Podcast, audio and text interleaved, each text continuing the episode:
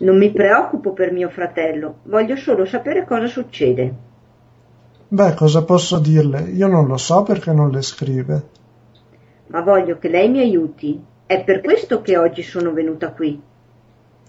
E come faccio ad aiutarla? Non posso rispondere a tutte le sue domande. Perché no? Come potrà capire, questo è di estrema importanza per me. Beh, secondo me lei sta facendo domande su questioni che non sono affari suoi. Perché non sono affari miei? Perché questa è la casa di suo fratello. Lui vive per conto suo e conduce la vita che vuole. Ma è mio fratello. Io mi preoccupo di quello che gli succede.